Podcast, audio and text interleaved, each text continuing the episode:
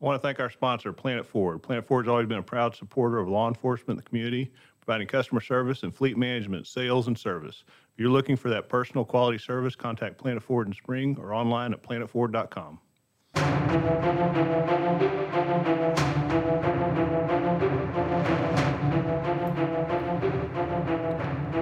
You're listening to Crime Scene Today. I'm your host, Dan Zentek, where we talk about current and future issues facing crime scene forensics and law enforcement investigations.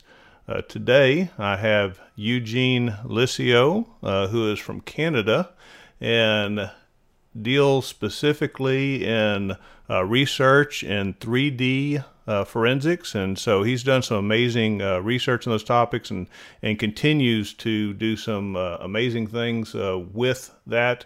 And to look at his products and all, it we have a lot of questions. There's a lot of people that after looking at his stuff want to know, you know, how do you do that? What equipment do I need? What benefit is this in crime scene? So, so uh, you know, we just had uh, an opportunity to reach out. Uh, he presented at at Acer. If you didn't get a chance um, to go to Acer this year, the uh, Association of Crime Scene Reconstructionists uh, please look that up. Look online, and there's just some great people there and just some great things that they're doing uh, for our field in forensics. And so we uh, look forward to next year's conference and, and what happens along the way. So, uh, Eugene, thank you so much for, for coming in today. Well, thank you for the invitation. I appreciate it. Thank you.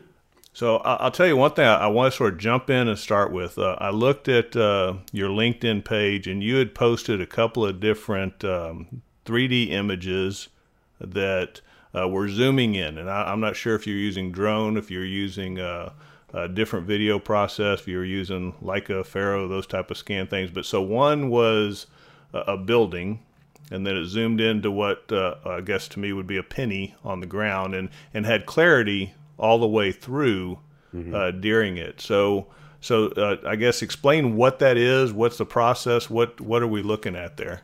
Yeah, those the most recent ones that I posted, those were both photogrammetry projects. So I'm actually using just software and then photographs. So there were there were two purposes for each of those, and uh, it really came about from people who were asking a lot of questions regarding can you, for example, mix cameras when you're using photogrammetry? And so for those of you that don't know, photogrammetry is where you take you know a lot of photos and then you put these photos into a software package and then it spits out a 3D model. So, um, kind of on a very quick way. Um, so, what I wanted to do was show people that you can, in fact, mix cameras. So, the project of the building that you mentioned that kind of zooms out, that was just using a, uh, a Nikon digital camera. I had uh, uh, two different lenses on there. One is a zooming lens, so I had two different settings there. I had a point and shoot camera, I had an iPhone, and I had a Samsung phone.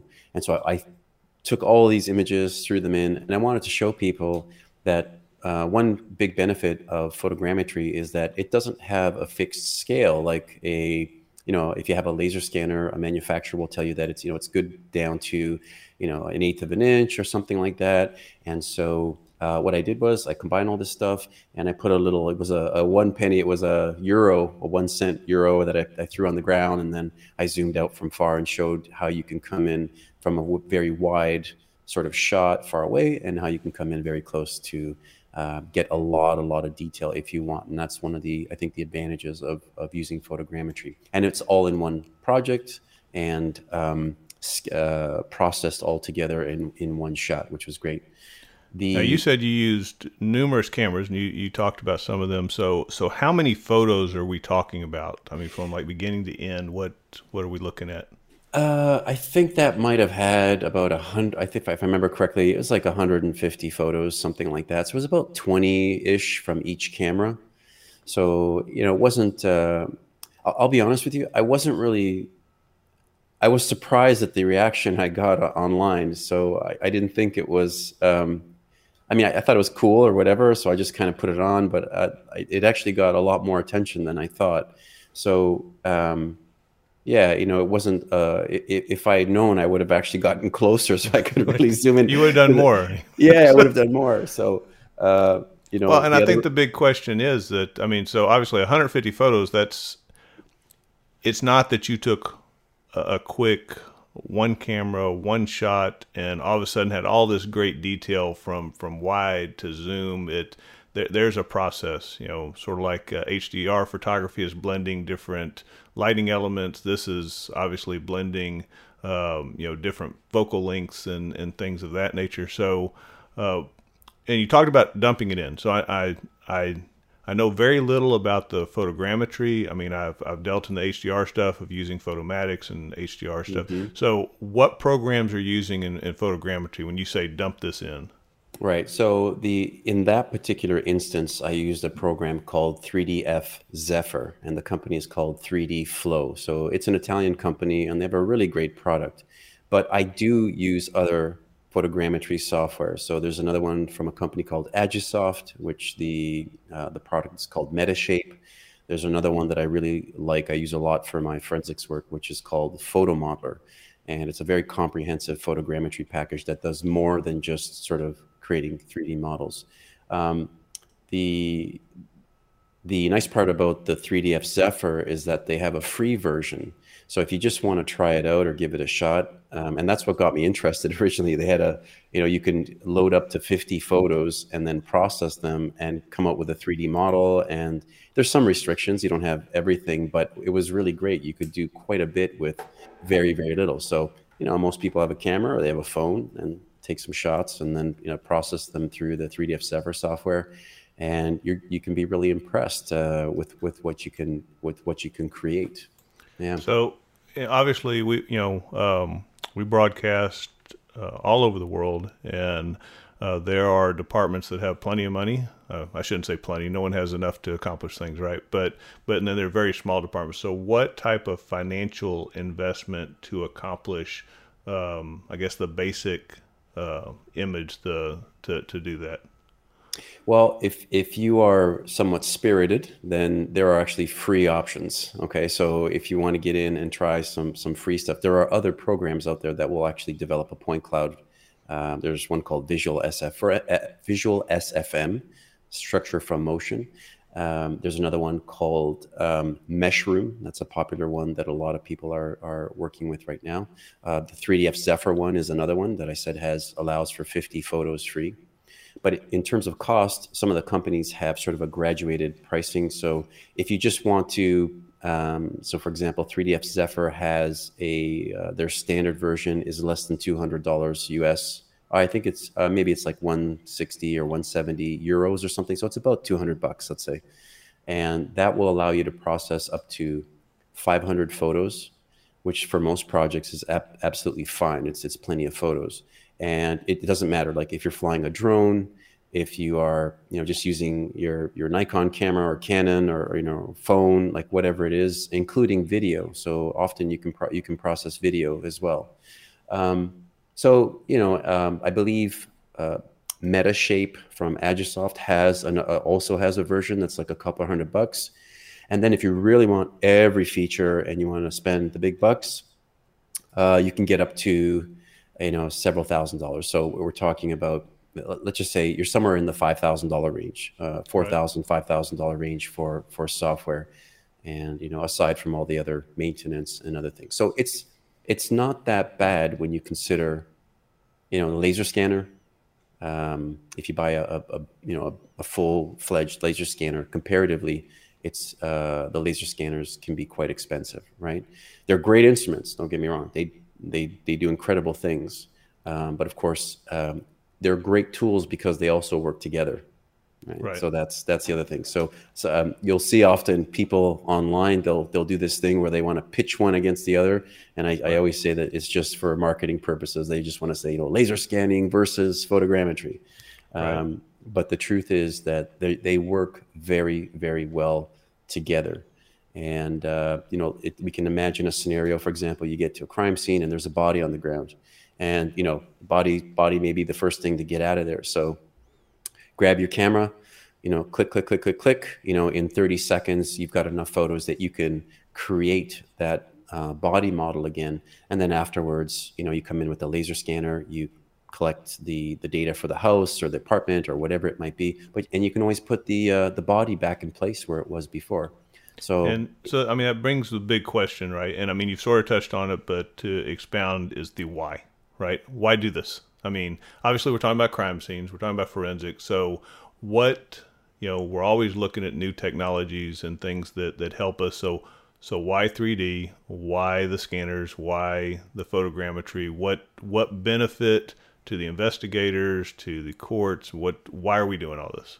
Yeah, that's a good point. So, you know, with respect to a lot of the newer 3D technologies, when people often when people see the product, so they'll see the model or the scan, you know, there's like a wow factor, like, oh, sure, wow, it looks cool. Yeah. Yeah, it looks cool, right? But I always say, you know, cool doesn't sell, right? So cool is great, but you know, if it's just cool to look at, well, that doesn't have a lot of utility always, right? So for me, um, I think there's a few things. So the first one is the speed of documentation.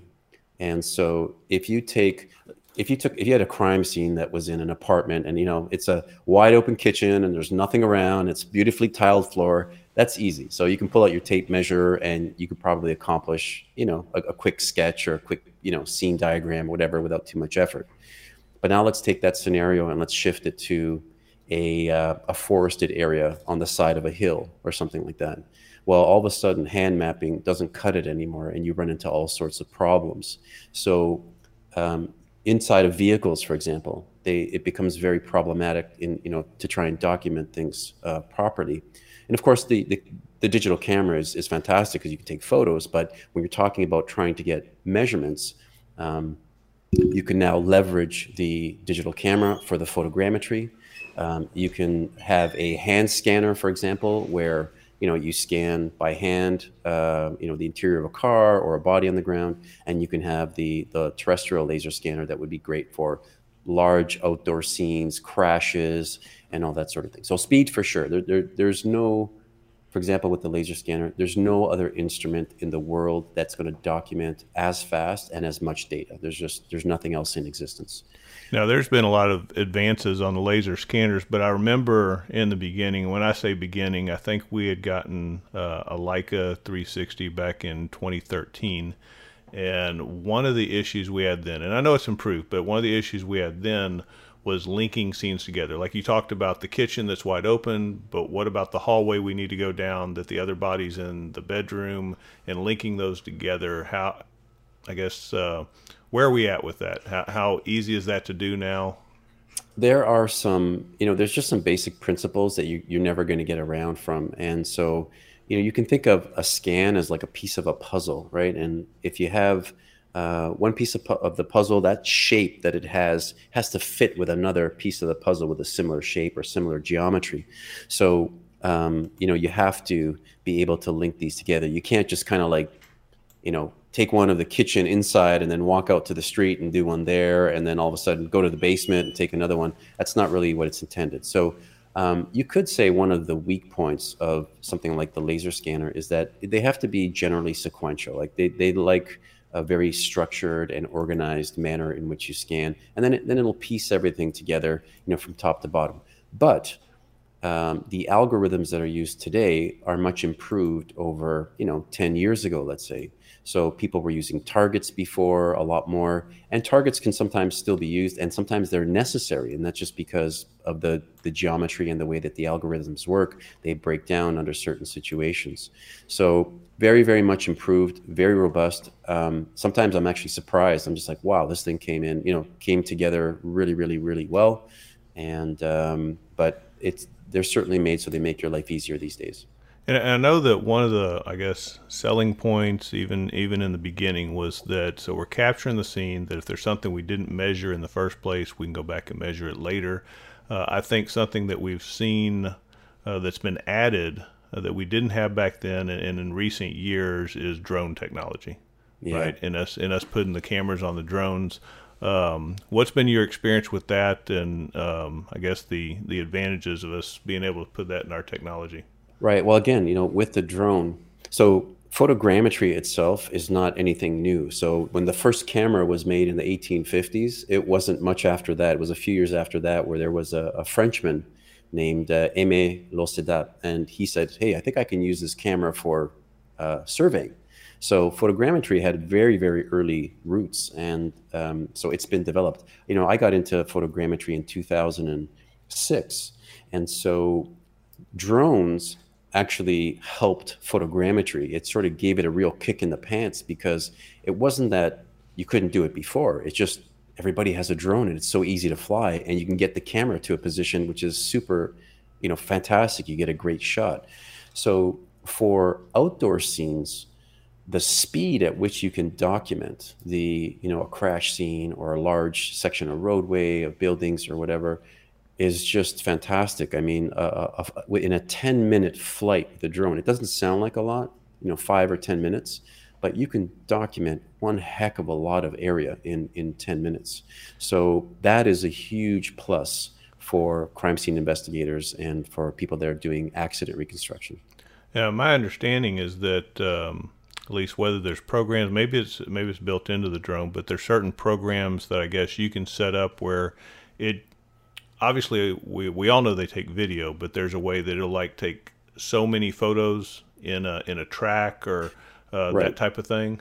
Right. So yeah photogrammetry packages like when you have a lot of overlap over the photos. So you fly the drone and then you kind of you know get like 70 80% overlap or, and then kind of go from there. So there are programs you can get little apps where um, you can say you just drag a rectangle around a map, like a Google Maps type of thing. And you say, well, I want to photograph this whole area, and you know, I want a certain amount of overlap between the photos, and it just goes and flies the mission for you, right? Which is uh, which is pretty cool. And uh, in fact, I think uh, I thought it was uh, Montgomery uh, County that had had a, a drone a long time ago. Actually, we did. We were one of the one of the first people to have a drone. And uh, I'm trying to remember his last name. Dale. Is it Dale?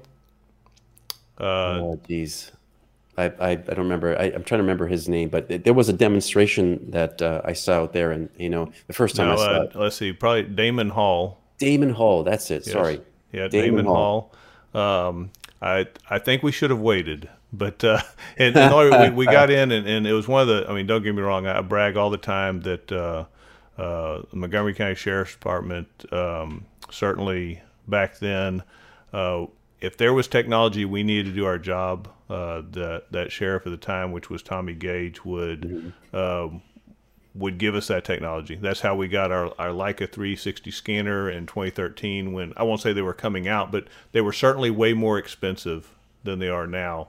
Oh, and, yeah, and we yeah. got that, and, and we got the drone. But the drone we got at that time looked like a helicopter. It didn't look like like the the quadcopters that we see now. It it looked like a miniature helicopter, and to fly this required like a, a flight station out of the back of a Tahoe. I remember um, that. I and, saw it. I remember it. so it, it's. I said I wanted to say early early um, phases, and and now you have drones that can do way more than that one could at you know one tenth of the cost of, of what we were dealing with then. So uh, yeah. uh, we still have drones as part of it, but uh, yeah, we we were early on on that. Um, that one died a, a horrible death uh, by going into into a lake, and uh, okay. so uh, we we recovered that and stuff. But anyway, that's that's a story for another time. But yes, we we we, we were early on with the drone, but we weren't. Um, we were still experimenting with using the uh, DSLR on the drone, and and I I want to say it was sort of experimental just in the fact of different softwares and things that we were trying right. to use and such. And I think that's come a long way. Um, I've heard of one software. I've not used it, but I've I've heard it to where I nearly believe it's sort of a standard with some people. Was Pix4D? Yep. Okay, so yeah. Um, so I don't I don't use I I don't use Pix4D, and it's only because so Pix4D kind of came in uh, a little bit later for me. Uh, so I was already using different software, but I would recommend Pix4D. So if you're flying a drone and you're going to be doing a lot of drone missions and stuff like that, like Pix4D is they, they did a really great job of supporting that that industry, the public safety industry, you know, market or industry and um, they've made it. They, they've placed a lot of integration with software and other apps and things like that. So yeah, Pix4D is definitely a big name, and um, you know, they jumped on the drone bandwagon when it was early on, and they did really well for themselves. So, I mean, and I understand uh, your education level is higher than most, but how easy is this software to use for for the average CSI, for the average person that's taking some photos? And I know you say just dump them in, but obviously there's there's probably a lot more than just dump them in, and we have this awesome thing. So uh, yeah, this is what I always tell. So I just finished a class. So the Tuesday and Wednesday, I taught another class, and uh, so I had about eh, maybe about fifty percent of the people there were like accident reconstruction, forensics type people. And uh, you know, by the time they're done, after you know, once they get about 10, 12 hours, they are they are pumping out 3D models. So the issue becomes not so much can you create a model it's whether you can create a good model whether you can have it scaled properly whether you can recover from something that isn't working for you. Like how do you how do you go back and fix something afterwards right? So it's all these other little things or there's a, and there's a lot of advanced methods that you have to use. Like if you want to integrate with laser scanner data uh, if you want to use ground control points so it, it kind of it kind of escalates but you know just the basics being able to fly you know a drone take the proper images and knowing how to do that manually without a lot of um, input or a lot of automation is not that difficult. You can you can definitely do that with a very very short course. Yeah, and a lot of the software that I'm talking to you about is is fairly simple to use. So now, as far as the um, a lot of the things that we use the, the 3D for is for reconstruction, right? Mm-hmm. And so um, how does this work in inserting models on top of? So obviously, like using Poser or other type of model positioning uh, to put into this and do your reconstruction. Yeah. So once it's in a 3D format, um, you know, having a program like 3D Studio Max, which which I tend to use a lot, or you know, regardless if you're using like um, something from Leica, like uh, Map 360, or if you're using Faro Zone 3D, whatever it is, they'll be able to import all these models um, from different sources, which is really great. And so the fact that 3D models talk well together is super beneficial. So you can take a character model and you know you can rig it up to show trajectories, or you can take a vehicle and show trajectories on a vehicle, and then import the vehicle separately on the drone data, for example. So you can have the roadway and put a car back in with uh, trajectories. Um, so yeah, there, there's definitely a lot of opportunities for doing uh, reconstruction work, and in fact, that's a lot of what we do. That's a lot of what I do and uh, we've um, like we've done a lot of work on uh, shooting cases. So especially officer involved shooting cases. Right. So that's a big deal recently. So that has been super helpful. And you know, I'm finding today that there are a lot more agencies that already have the data. So before I had to bounce around and travel to, you know, get my own data or go scan a scene or something like that. And nowadays it's like, hey, do you got do you got the data? oh yeah we got we got some drone images and you know we have a scanner or whatever. It's like cool. So it made my life easier right? So uh, uh, we're getting fed a lot of that data today which before you know we had to go and obtain ourselves. So that that's that's a good sign. That's a that's a really good sign that uh, agencies are adopting these technologies. So what would you say is the most common question? Like if if I'm calling you, whether it's uh, as an attorney or, or uh, an agency, and obviously what you do is reconstruction, what's the most common question that I want answered? That's, you know, there are different types of cases that we get. Uh, but I can tell you this that almost every case that we do where we we take you know the pieces of a number of different things and create a reconstruction in 3D, you almost always learn something that was maybe difficult to visualize or understand otherwise. And sometimes it just makes you think about things that weren't uh, immediately apparent. And so, kinds of things that people want, for example, it's like sometimes they'll call and say, "Hey, we want an animation," so they just call it an animation, right? right. They, Sort they, of a walk through. We want you to show us what happened. Well, when they say animation, I'm not sure if they know what they mean. So sometimes they mean they, they kind of want a camera fly through, kind of showing the scene. Sometimes it means they want people running around and doing all kinds of stuff like that. So um, we like I don't do a lot of the animated things where people start running around and and that sort of thing anymore because it, it doesn't. Um, uh, I just find it it it it it becomes a little bit of a battle to get into court. It, it goes under a lot more scrutiny. So for years now, we've really been trying to focus more on the um, you know the accuracy, you know, bullet trajectories, uh, bloodstain patterns, um, the kinds of things where you can take this 3D data and then apply it to something. And that's really the area of interest for me. And that's where we've been doing a lot of research. Is you know the documentation is one side, but then there's this whole other realm, which is now I've got the data. What kinds of analysis and what kinds of information can I extract from this data that can be super useful to the case? And so th- those are the kinds of things we work on. So, what would you say that? And I know you've done uh, a lot of research in, in different areas. So, uh, is there something that while you're going, and I'm sure there is, uh, that as you receive some data, as you're working a case, that it's brought just your curiosity to answer a question. Like I, I never thought of this before. Can can I figure this versus that? Or you know what's what's some topic that sort of oh by doing this I, I wanted to learn more about something? Yeah um, and there's you know there's so many different things. Like so for example um, well the, let me let me back up because when I first got into this I sort of saw the writing on the wall and I thought you know what I don't want to be the first one on the stand going, "Yeah, you know, I did this thing," and they're like, "And who's and who's done this before?" Yeah, no and one, no like, one but yeah, me. I am exactly. So I figured, well, maybe I'll be the first one, but I don't want. I, at least I want to have something published on it to show that I've tested it and it, it's been peer reviewed and people have, you know, criticized it or something, right? So I can.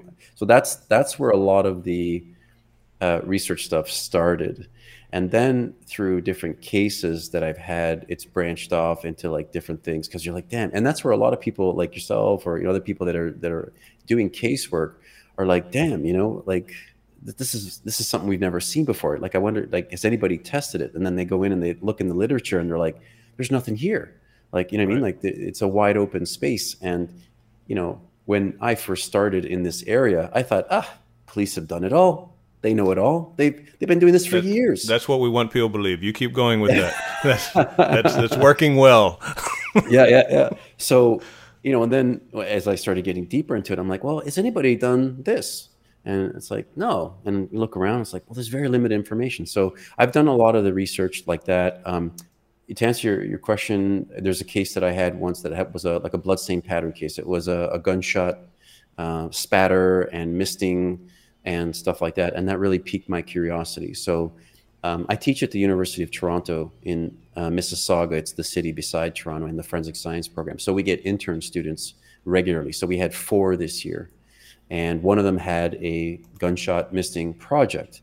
And so, you know, we set up experiments and it's not necessarily 3D, let's say, but you know, it's it's something where we're trying to look at what is the cause and the effect and variables and things like that that come into play. Another one had to do with cartridge case ejection patterns. So um, if you look in the literature, there's a few things on cartridge cases, but not a lot. Certainly not in the ejection patterns. And you'll be very hard pressed to find anything that looks at blind studies for cartridge case ejection patterns.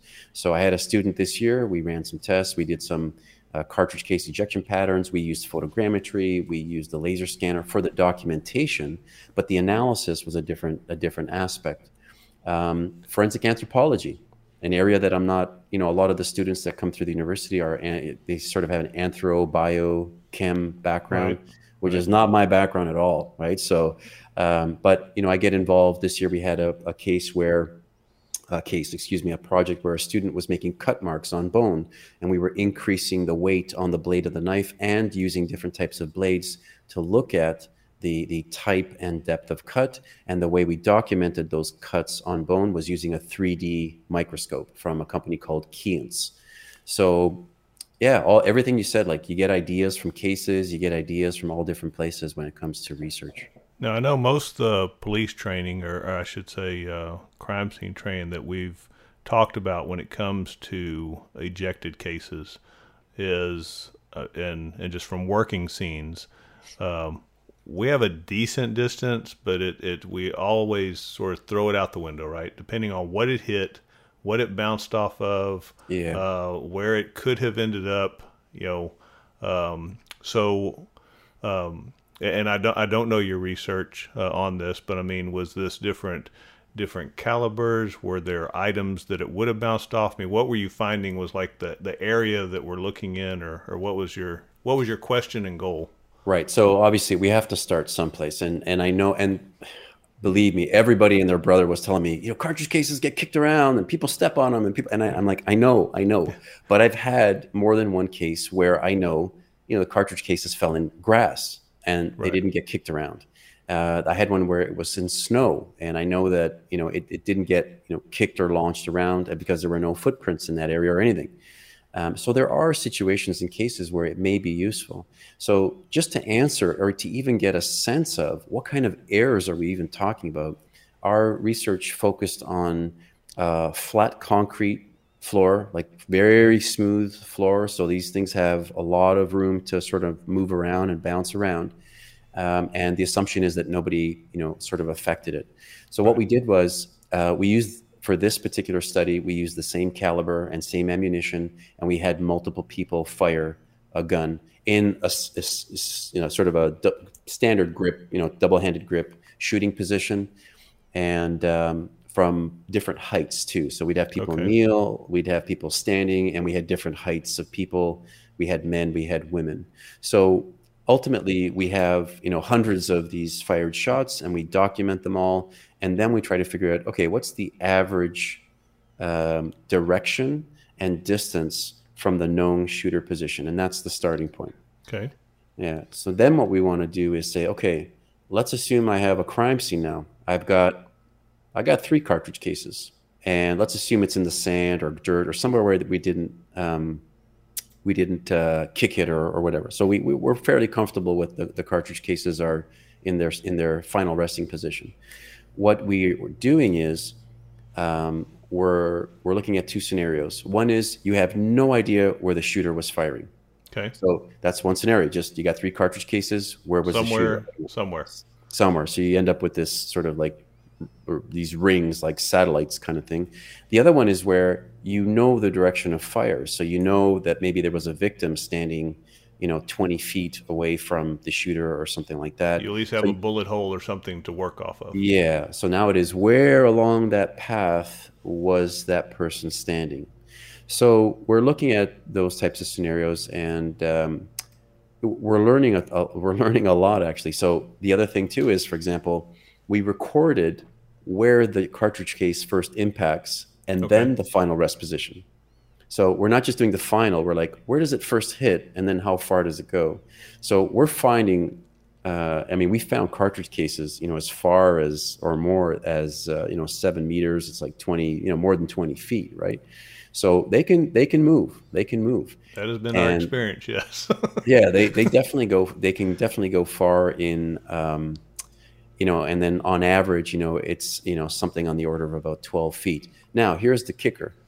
The shoot, we've had everybody standing in the same position and everything else firing these guns. But the person firing, even if they're holding in the same position, whatever, and right. it's something you'll see. You get, you get, you know, the big guy with the big pipes, big arms, right. you know, and he's like, right. yeah, let me fire this thing. When you have somebody that's very sort of holding the gun very rigidly, their cartridge cases go flying. I mean, they go, they go, they go it's just you can see it like they just go flying way off. And then if you have somebody that's kind of you know noodle arms, you know, kind right. of thin guy, yes. they fall right beside you. They just go bang bang. They fall right beside. So um, the shooter has a lot to do. Like just one variable can affect. Uh, you know this kind of thing quite a bit. So um, it's a really interesting uh, project, and we're continuing it on. I have another student this year, uh, this summer, and I'm hoping that uh, we'll be doing some more with different calibers, different people, and different things to see what we get. That that is interesting, and um, like I said, I, I know that it's um, something that we deal with, and uh, and many times it's. I mean, you're sitting there staring at one another, and it's like you know it's in this room. I mean, we we know for a fact. You know, there's there's not a nine millimeter revolver out there. the casing didn't go with them. It's it's somewhere here. Yeah. You know, and, and of course, I mean you and I completely understand the, the, the foundation and basic research that you know you're you're trying to find. But when you do enter the the couch and the TV and the coffee table and the it can bounce off this, it can go in this and whatever, oh, yeah. um, you know. But certainly to have the answer of it can't be past this point, Mm-hmm. right, is helpful. Yes, absolutely. And the other thing that, I mean, part of the research was also to help establish uh, a method of testing. So one, I, I've, I've been talking to different people around the world, actually, that, you know, will do ejection pattern testing. And what I found is that they don't do hundreds of shots. They do five, they'll do 10, they'll do six. Statistically, it's not a large sample size. And Right. one of the reasons why they don't do that is because they got to measure every damn one. so Right. they don't want to do 300 measurements. But so in our in our because I have a little bit of you know photogrammetry or whatever, we actually just use the GoPro to Okay. record, just to record. So from video and from establishing a known grid on the ground, we can fire thousands of shots, and we can just use the video and take just pick off points in the video, and we're able to get um, you know measurements down to like a quarter inch kind of thing to the uh, to the cartridge cases. So having a means or a method of documenting the cartridge cases during the test, which is much easier, may give people, um, you know, forensic practitioners uh, another tool, or may give them a little bit more incentive to test more shots or take more more uh, cartridge case measure, measurements on the ground. So where do you see? I mean, obviously, just in in the time of uh, of our careers, the advancements that we've seen. Uh, what do you see next? What do you see being uh, whether it's just something we have that's enhanced or something that, that's coming up? What do you see as is um, next beneficial to what you're doing that's not developed yet, but you see it coming?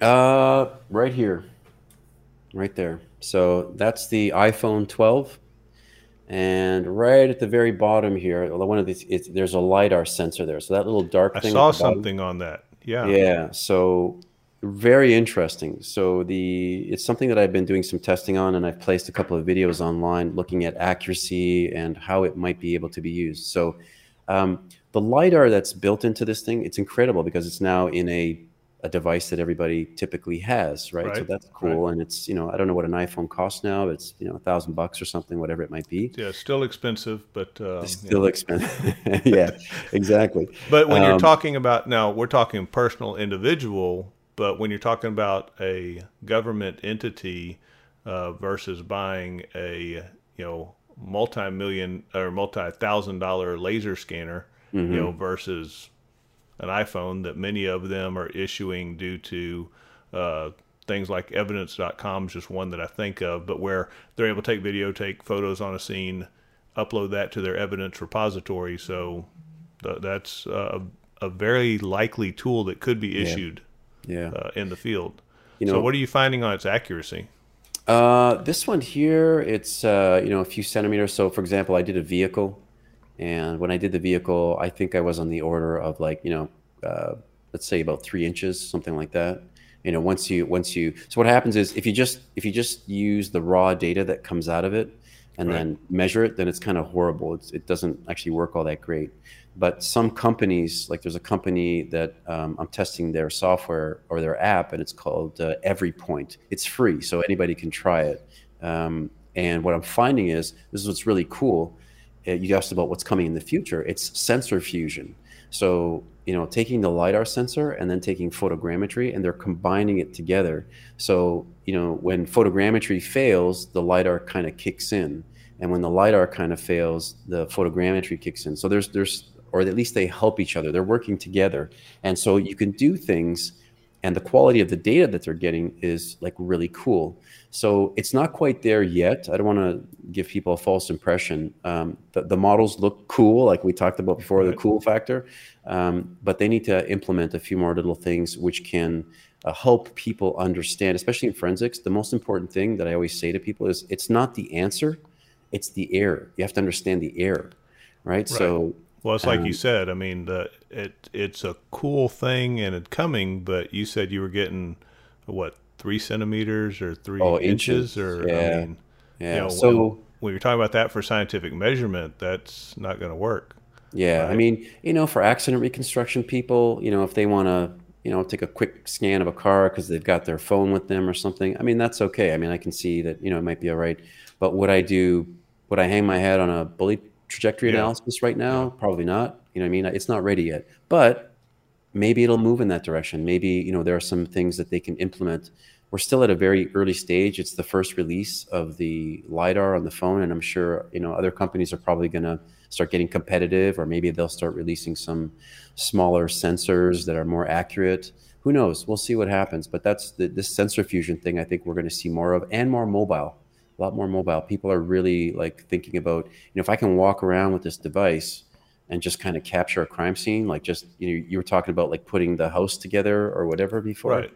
So what if you could just walk through the house and something is just, you know, tying it all together for you? That's that's kind of the holy grail of uh, of scanning. But again, well, and I've I've seen that sort of right. Um, so I know at Acer, uh, and I'll, I'll give them a free plug here. Was Faro was there, and they had their handheld that allowed you just that to to walk around, walk through, had your positioning, and to blend those together. And and I am curious as far, I mean, obviously it's all proprietary. They're not going to share their information, but obviously reverse engineering and feeding off of others of taking what we now see from Leica and Faro and whether we start seeing it on mobile type devices, mm-hmm. uh, putting, I think another was using uh, GPS uh, along yes. with it uh, yes. to try to, so you could, like I said, in the past, you had the scanner and you had to have either targets or something that you had tied.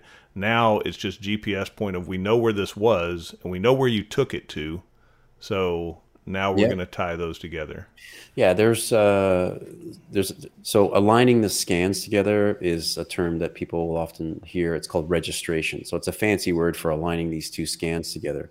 And so having points, so you know, if I have a, if I have a scan here and I have a scan here, and I'm like, well, these points are the same, these points are the same, these points are the same. I can take these two scans and say, oh, they, they fit like this, and all the points come together. But another way to do it, um, a lot of people know it as called cloud to cloud registration. So the point cloud is just the collection of all the points that the laser scanner collects. And so you take one cloud and you take the other cloud, and they, they get put together based on their similarity. So the, the, the, the overlapping geometry that's similar, it can kind of put the two together and then it can kind of it kind of massages them in and looks for the least amount of error. And when it finds that point where, you know, one they're both positioned really, really tight, it says, hey, I think they're registered together. And so you don't need targets uh, when you have good geometry. Um, that fails though when, for example, let's say we're, we're in the middle of a sandy, wide open desert area there's nothing around. All you have is just a flat, sandy ground. Well, if I scan, you know, 500 feet that way, it looks exactly the same as right. 500 feet that way. So then it then it breaks down, and you definitely need targets. Um, the other uh, place that targets are really helpful are when you get a, a body that's in a, a, like a forest or something like that, because there's so much stuff around you that when you move the scanner, you know, you move the scanner 10 feet, and all of a sudden you're through bushes and you're through all right. kinds of things that it can't find anything that was similar to what, what was in the previous position. So targets are very helpful there too. So now just to give a comparison of of and you're talking about error.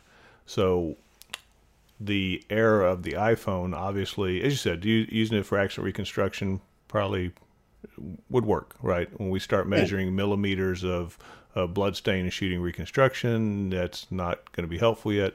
So, what error rate are we dealing with? With I'll just call it the uh, the pro models, right? I mean, so if you're dealing with your um, terrestrial scanners, what's that versus like a drone on photogrammetry? So, um, when we're talking about something like a Leica or a Faro scanner, Z+F scanner, like those, you know, professional, you know, right. high grade equipment, you're, you're, you're down to an accuracy level in and around one to two millimeters or so, something around that area. And obviously it depends on the type of instrument, but but you know, like the, the Faro S350 model that I use is down at about, you know, one, they say one millimeter. I usually say one to two millimeters. It's around that ballpark. That's certainly sufficient for, you know, bloodstain pattern analysis and for um, the, the, uh, the shooting like bullet, reconstruction. Yeah. Bullet right. trajectories and things like that. Um, and that, yeah. Um, when you're talking about a drone, a lot depends on you know how high you're flying, the resolution of your camera, And but let's say you know if you're flying something on the at let's say you're at uh, you know 120 feet off the ground and you want to map out an area that's you know 400 feet or 500 feet it's a roadway or something like that um, a lot of people overstate their accuracy claims with with photogrammetry so if you're using control points okay so gps and high accuracy control points you can get down to about a centimeter or two okay, okay something in the ballpark if you're not using any control and you're just flying you will have, you know, look at it this way 90% of your points are, are going to fall about under five centimeters if you do it properly. Okay, under five centimeters is like two and a half inches or so, a couple of inches, let's say. So, um, you know, and it also depends where and what you're measuring. So if you think about, you know, a vehicle crash or something that's spread out over, you know, 100 meters, especially when it's a high speed crash, Right. A couple of a couple of inches is not going to make any difference at all to your calculations. So, not a big deal. Um, you know, but when you're doing the more sensitive stuff, like for example, a suspect height analysis, so you're taking CCTV images and you want to couple it, you want to minimize your error as much as possible. When you're doing uh, the trajectories and then the bloodstain pattern analysis, you definitely also want to minimize your error. So in that case, um, I typically don't rely on photogrammetry. I usually go with the laser scanner uh, it's it's a probably the better instrument um, in in those types of cases. I mean, certainly we've seen in officer involved shootings, and it's most common one that I guess we would probably have questions of, and and trying to reconstruct with video uh, the distance, um, you know, between the suspect, between the officer, you know, because obviously the question always comes up: Are there was there another option, right? How right. far away were they? Uh, and dealing with. And I've seen, matter of fact, I think they had a reconstruction at Acer where uh, they were showing the difference between sound traveling the bullet and, and trying to use right. video uh, to put all those things together. So, uh, again, I think these are more tools to use, but as you said, sometimes it being off by too much changes the story in a direction that um, uh, obviously doesn't answer the question we're going for, right? And that's yeah, exactly. to, to find yeah. out, you know, was there another option? Yeah, exactly. And you know, like I always say, I, I always look at try to understand the error because, you know, a lot of times, you know, again, like you know, sometimes you know, if you're just doing a crime scene drawing and you want to give people an idea of the space or something sure, like that, right, where things were as we talked yeah, about this. Exactly. So you're off by an inch or two. Like you know, it's it's not important. It's not going to make or break the case or anything. So in that, you know, in those situations, you know, it's okay to you know, maybe photogrammetry or use a different type of technology, you know, maybe your phone or whatever it might be. But you know, when you really have to get down to it, um, having a good handle on the error and what kind of errors you can expect is super important to put it into context. You know, so if you've got, you know, you've got a suspect and you know the the you know one guy is uh, you know he's he's six five. The guy, you know, they think the guy is six five in the video but then, you know, the suspect you got is, you know, five, eight, right? There's a huge disparity between right. there. So if it's plus or minus an inch on your calculation, you know, you can definitely exclude somebody there. But now what happens is, you know, if one person is 5'10 and one, one person is, you know, six one, and you've got four inches of error plus or minus during your, well, they overlap now, so you can't say as much about it. So understanding the error and the range of error is, is super important in these types of cases. So, uh, you know, as we wrap up, uh, one thing I'd really like to do, I know we've talked about a lot of different uh, software that you're using and such. And uh, if you don't mind sharing some of those links to, to different ways that people can get to them and stuff, we'll we'll post that uh, on the website. We'll post that with uh, with the video and such. Um, so you're obviously working on the the ejected cartridge casing. So what's another project that that we see coming that's uh, I guess of interest that you're starting or working on? Uh, the one, probably the biggest one for me last year was the uh, cast-off pattern analysis. So um, I was, uh, I looked at, I looked at cast-off patterns, and there wasn't a lot of work uh, in that particular area. So everybody knows, like, or a lot of people know in this area, like an impact pattern, and then you do an area of origin analysis to determine more or less where the impact came from. But then I started thinking about cast off patterns. And, you know, if you have, you know, this sort of linear uh, series of bloodstains that are projected on a wall or something, or a floor or ceiling, um, what can you say about it? You know, and it's kind of intuitive. You see this kind of line that goes down the wall. Right. you're like, well, you know, it kind of came from here, right? So um, I found that a lot of people weren't doing anything with the data. They were taking photos and said, well, you know, it's, it's cast off pattern, and that was it. So I was more interested in actually doing something with the data. And so I uh, was using Faro Zone 3D software that has area of origin built in, and I kind of repurposed it. So I said, well, let me let me do that on a cast off pattern and see what I can find. So I did a bunch of trials where I was in the, the Netherlands. So there was a company in the, Netherlands that was helping me. And so we put like these motion tracking trackers on people's bodies and then on a, a dowel rod that was dipped in blood. And then we'd swing it at a wall. And it was, uh, you know, just your hand. And it was very natural. It was a human created motion path. And in fact, that's what we're doing um, now. So I published a paper last year that says, uh, I call it the path volume envelope. And what it is is a way of doing an analysis on a cast off pattern. And I'm using a laser scanner and software and everything. And it gives you a box, let's call it. And inside of this box is the motion path of the object. So if I have blood on the end of a rod and I and I swing it, I've got this box now that kind of encloses somewhere in that box is the path of motion that caused these bloodstains to be projected on a uh, wall or, or surface, whatever it might be. So that's the exciting one for me. I was really, I was really, um, uh, I was really excited about it. I thought it was kind of cool because there was no other analysis like that, and so no, it really. It, it, answers yeah. a lot of questions on investigation, uh, trying yeah. to to determine because obviously we're we're trying to reconstruct, you know, again what happened and where people were, what they were doing, and and it all plays a a huge factor when we try to reconstruct these things uh, obviously for the investigators, uh, also for the detectives, and uh, certainly um, by the time we get to court, right? Yeah, so, for sure. Yeah. So hopefully it works out. We're doing some more work in that area, and I hope uh, well, hope to keep going. yeah, and we can't wait to see uh, what you have. So, you know, as we uh, wrap up, Eugene, thank you so much um, just for your knowledge, experience, and and bringing this stuff to light. And we can't wait to see what you do, and and certainly want to come back and see some of your your future work as you do it. Uh, for listeners out there, if uh, there's a topic you'd like to hear about, there's a question you have for us. Uh, if you would like to sponsor the show or if you know a topic or someone would like to be on the show, contact me, Dan at crimescenetoday.com. And we look forward to seeing you next week. Take care. Thanks, Dan. Appreciate it.